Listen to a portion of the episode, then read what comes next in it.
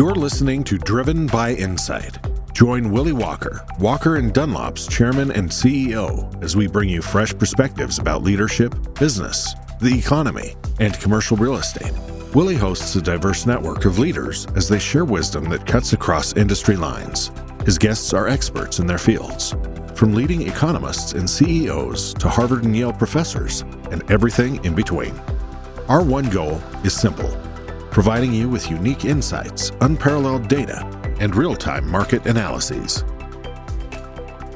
Today, we have the most timely topic of all healthcare and COVID vaccine development. It's an honor and pleasure to have UC Health CEO Elizabeth Concordia join me on the webcast today.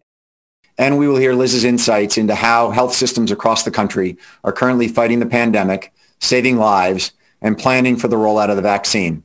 Elizabeth Concordia is the president and CEO of UC Health based in Aurora, Colorado.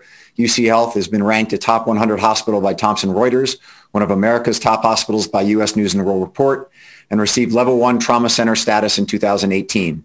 Prior to joining UC Health, Liz was the first female CEO of the University of Pittsburgh Medical Center Presbyterian Shadyside Hospital.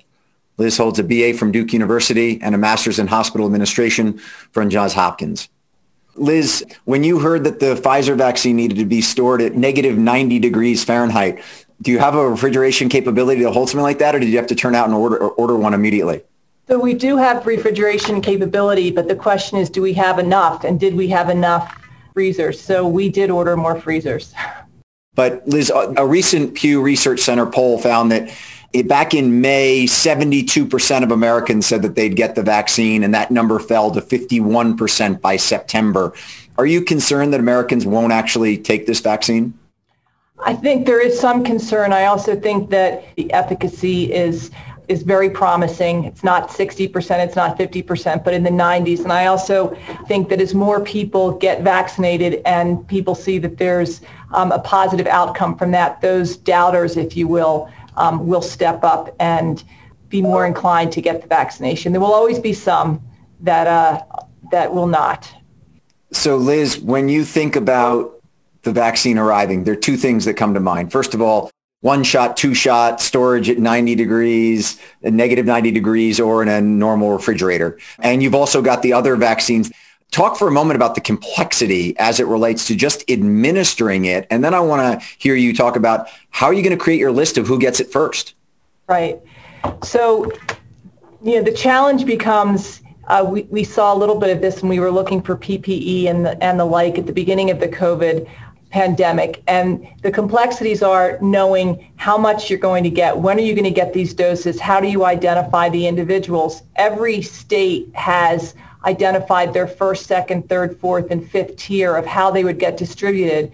The challenge is at the beginning, if you just look at the first tier of healthcare workers, with a limited supply, you're not going to get enough for everybody in that first tier first. So I'm cautiously optimistic that when we look to inoculate all of our healthcare workers, it will give an opportunity for us to work with the distributors with regard to how do we actually appropriately take them in? How are they delivered in pallets? What freezers do they need to be in? How do we look to then run these, if you will, drive-through vaccination centers, which will then help identify how do we actually do this to the broader community when you look at the high-risk population and how do you get out to the churches and the communities to, uh, to vaccinate that. It will be a uh, logistical challenge.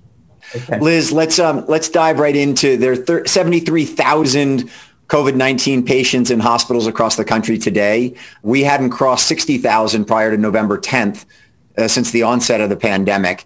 And there are about 14,313 people who are in ICUs across the country today. How can you give us a sense how CU Health is dealing with this inflow of patients and how you're dealing with just massive surge in the number of cases across the country? Sure. So we have seen, as many other hospitals and systems across the country, a significant increase. Just from a perspective, we have about 360 COVID patients in our hospital today. A month ago, we had 93, and two months ago, in September, on September 18th, we had 50. So when you look at the ramp up, um, it's been significant. We have done a lot of work since April and planning with the expectation that there might be another surge because we, we knew that the weather was going to change and we thought that there would be a surge. Certainly no one has predicted and the modeling is not predicted to the degree of the surge that we have and how much longer it's going to go. There are a lot of good news items though. Compared to April, we've got many fewer patients on ventilators. In April, every single patient that was in our ICU was, in a ventil- was on a ventilator. That's not the case today. We've had a lot of success and progress in treating these patients with the remdesivir, with steroids, with other components. So as hospitals across the country are, have prepared for this ramp up, we certainly don't want the numbers that we have. We have made and learned a lot since April. So we've increased our staffing, expected to surge. Again, the treatment, the length of stay of patients is dropped by over 50% from April. So again, if the patient's in the hospital longer, I mean a lot shorter, then you can see more patients. So we um, are not in the same situation that we were in, in April. And any issues as it relates to either PPP, supplies of remdesivir, from a kind of a, just from a, the tools to fight it. I want to talk about the people in a second, but from yeah, a tool so standpoint. We, yeah, we've come, we've come a long way.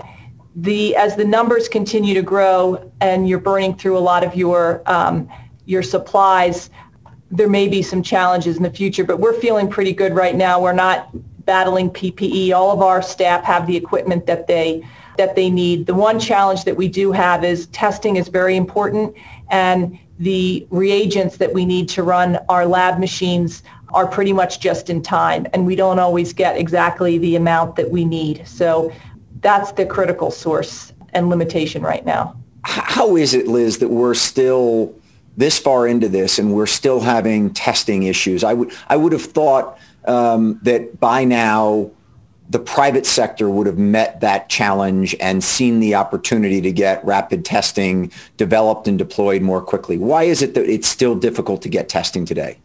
Well, I think there are two answers. One is when you go from nothing to trying to test millions and millions of people, you've got uh, just a scaling challenge. But the reagents that you need to test that from a supply chain perspective um, have been more of a challenge than they anticipated in, in ramping up. And there are also different types of tests. So there are the rapid tests that are really short, that are, that are short turnaround. And then there are also tests, for example, that the colleges are using um, that are that don't have the same specificity that you need in a hospital where you're making decisions to treat a patient off of the COVID piece. So I think from where we were in April to where we are today, we've come a long way we just still have you know these challenges with the supply chain. Can't answer exactly why that's the case, but when you go from zero to tens of millions, you've got some challenges, which is what's going to happen with the distribution of the vaccine as well. And how's your employee base? Any issues on retaining or hiring nurses, technicians, staff, and doctors? So our staff's fatigued. We're lucky here at UC Health. We have a phenomenal group of individuals, and we never laid anyone or furloughed anyone throughout the whole piece. So I think they're pretty committed to our organization. There is a national shortage of ICU nurses and med surg nurses. So to your point, from a business perspective, you've got lots of agencies that are coming in and trying to pick off the staff to go to other areas and the salaries that they're garnering are excessive and significant. So I think there's there's the staffing challenge and then there's also the fatigue they're tired from April. Now we're into November. And how much longer is the surge going to go? I think the promising news that you heard from Bob is there is an end in sight because with, an, with the vaccination, we will be able to have a solution and how do we actually decrease the number of COVID patients we have in our hospitals. So I do think some positive news is refreshing for our staff to hear. Before we turn back to the vaccine, you talked about the business. Um, hospitals all took a big hit when we shut down our economy back in April and May, uh, where nobody was going to the hospital for anything other than urgent care. Have the, if you will, normal operations of your hospital gotten back up and going? And then I'm going to follow that up with a question as it relates to the number of procedures and analyses that haven't been done in 2020 that could lead to a increased surge in 2021. But talk for a moment about is your hospital back to normal operations today as it relates to things other than COVID? Right. So we were back in the September timeframe back up to about 98% between 96 and 98 percent of where we were from an outpatient and inpatient perspective. We now have had to dial back some of the non-emergent cases to be able to handle uh, all of the COVID cases. So pretty much we were back and patients were coming back to get the care that they needed. And that is a real challenge. Delaying transplants, delaying cancer surgeries and things like that are really problematic. And from a behavioral health perspective, um, we've seen significant issues with our uh, patient population. And I'm assuming because I use it with you all, telemedicine has to a great degree changed the way that your doctors are interfacing with their clients. I have done a number of telemedicine visits with uh, my GP and more, and it's been fantastic that the two of us can kind of go back and forth and I can ask her a quick question without making a procedure, you know, an appointment and going in. Talk about that efficiency that you've gained and how that's changed your business model. Sure. So we were fortunate in that we were on one um, information system platform be- prior to this, so we could flip pretty quickly. But pre-COVID, we were doing about 400 televisits a day, and post-COVID, it's about 4,500 visits a day. Huh. And so you've got your urgent care sort of televisits, but then the relationship you have with your physician and new visits is really where we saw the ex- explosion. Our experience has been that our patients are satisfied with that option, it's better received and more appreciated for follow-up visits than the initial visit. Patients really like to have that first visit where they can establish a relationship with their physician, and that's their preference. So what we've seen when our numbers went down a little is they would be coming in for the first visit and were amenable to having a virtual visit for the second visit. Um, and now we're obviously moving back towards having that initial visit be a virtual visit as well. Not everything been, can be done virtually. Have there, have there been any issues as it relates to reimbursement payments from insurers as it relates to a consultation where in the past I used to have to go and see the doctor. So I walk into the office and you bill me ever X amount for going and seeing the doctor. Now I'm emailing back and forth. It's virtual. Are you billing the insurance company for that and getting reimbursements or has that been a whole negotiation? So it's been a mix. So the CARES Act allowed um, virtual care to be billed at the same rate and with insurers um, that the physical visit was, but then every different person's plan may have a little bit of a different rule. But in general, um, during this emergency, if you will, time frame, it's not forever, but we've been authorized and, and most of us are getting reimbursed for the virtual visits for commercial insurance. So that seems to be one of the, if you will, to some degree, I don't want to say it's a positive outcome from the pandemic because nothing is good out of this, but we do seem to be seeing certain things like the development of these vaccines that are taking much, much shorter and have incredible promise for the future. Is there anything else as it relates to your business and the way that you're managing your business today that has been, if you will, the silver lining to such a challenging time? So, I mean, I think there are certain things that we've said were we've identified is we never go back. So there are opportunities, like you said, for the virtual visits. There also, it's forced us to look at other components of, for example, orientation and how you train your staff. How can you do that um, in more of a blended virtual and fixed environment? So um, there certainly have been from that perspective as well as um, workflow of patients and how do you communicate with them? Can you text them and get them in and out of the, um, the hospitals and the outpatient clinics to avoid the use of waiting rooms. So I think we've learned a lot from a, um, if you will, customer service and retail experience that will um, continue long after this pandemic is over. So looping back to Operation Warp Speed for a second, you've obviously been in contact with the federal government as it relates to how this vaccine is going to be deployed across the country. Um, and from our previous discussion, it seems like this is going to be really challenging as it relates to sort of a prioritization of frontline workers, those most susceptible, how much vaccine you're going to get at what time, et cetera, et cetera. Talk for a moment just about that challenge and, and how you plan to work through it over the coming months. So specifically, um, what we're doing is we're taking care of patients every day, and we've got another group that's literally focusing on how are we going to um, distribute the vaccine once it comes in. So the challenge that we have is that we don't know what we're getting and how we're getting um, the vaccine and when the distribution will occur. So what's happened is every state's identified their priority. So when we get our first batch, the first people that get it will be the frontline workers, those nurses that are working in the COVID units, the respiratory therapists that are taking care of these patients. But for example, when we get the vaccine, it's not mandatory. And so what we're doing proactively is, you had asked earlier how many people will get the vaccine. For starters, amongst healthcare workers, we're actually formulating a questionnaire to say to all of our employees, um, if the vaccine is available, will you take it? Then if they say yes, then the next question is, are you willing to take one? Are you willing to take the Moderna? Are you willing to take the Pfizer? Because we also need to recognize that when these vaccines come in, we want to distribute them as efficiently as possible. So how do we identify, even amongst our own population, which vaccine we're going to get and who was willing to take it and how do we distribute it in a very time efficient manner. So if you think about the complexities of us not knowing what we're going to get tomorrow or two days from now, um, and then if we only get 200 in our first batch, for example, do we give it to one clinician in every single one of our COVID ICUs or do we focus on one hospital first? So those are just some of the of the logistics that are out there. I think that it's going to be a challenge. Um, I'm cautiously optimistic for a couple of reasons. We have a history of vaccinating, you know, children with MMR and the like. We do have experience with flu vaccinations. Within our employee population, we require flu shots, so we know how to distribute amongst our own.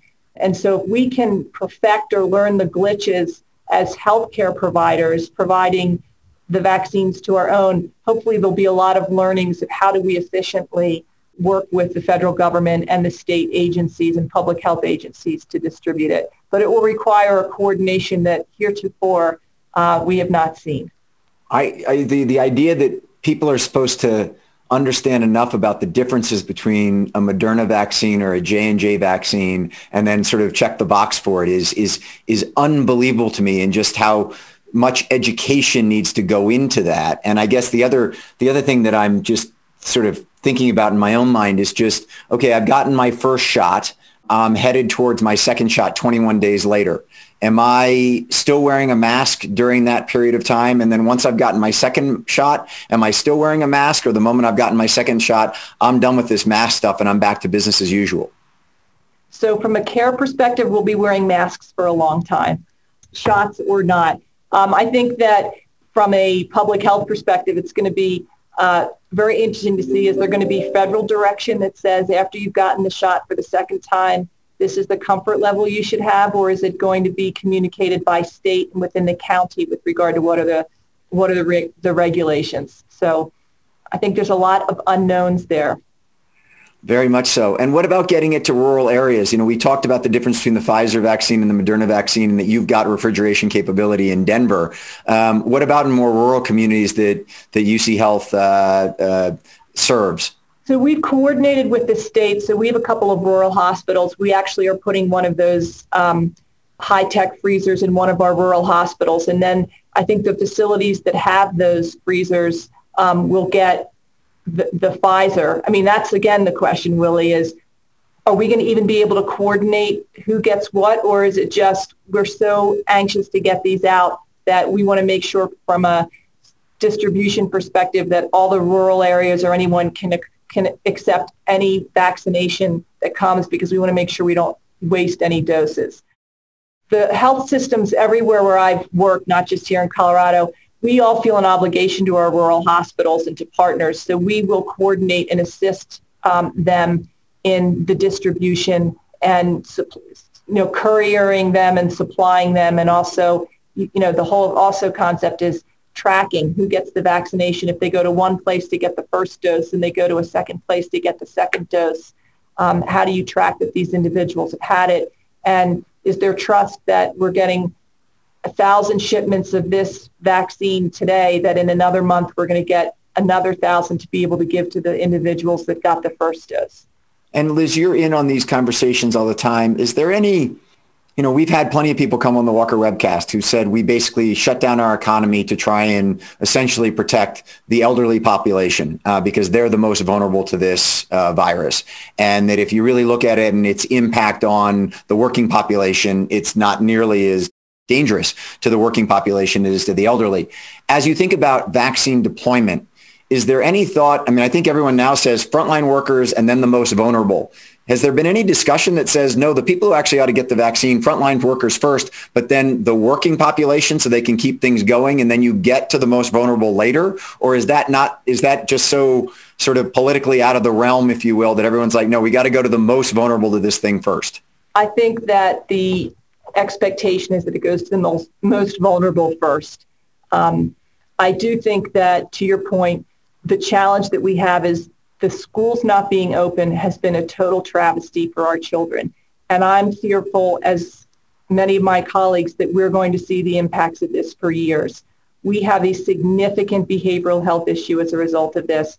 And uh, we need to get the kids back to school. And I think part of the question then, Willy, is if the most vulnerable are vaccinated, are we then comfortable having the children go back to school? Because we know that if they get it until we get them fully vaccinated, the consequences are not nearly as challenging. So that's been, I think, the, the mindset. We are very focused on trying to get kids back to school. Um, the episodes and the challenges that we also have and we've seen since the epidemic has started with domestic violence and abuse is very disheartening. I want to I want to jump on that mental health issue in a second, but just on that thought, how do we get teachers classified as frontline workers? I think that'll be uh, state by county by county. I will certainly be advocating from a public health perspective here that we need to get teachers vaccinated so that they're willing to go back to, to work.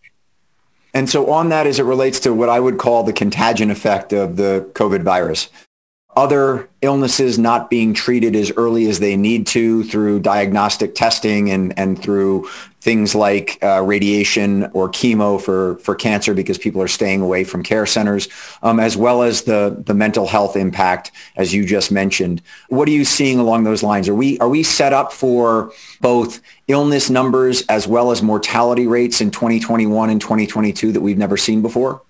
So I, I think the positive is that with the masking and the different protection that we put in place, patients have been more comfortable coming back to healthcare facilities for care. So I think what we saw in April, May, and June is very different than what we have seen after that when you were asking how the volumes came back. So there certainly was a delay, but it has not been an eight-month delay in treatment.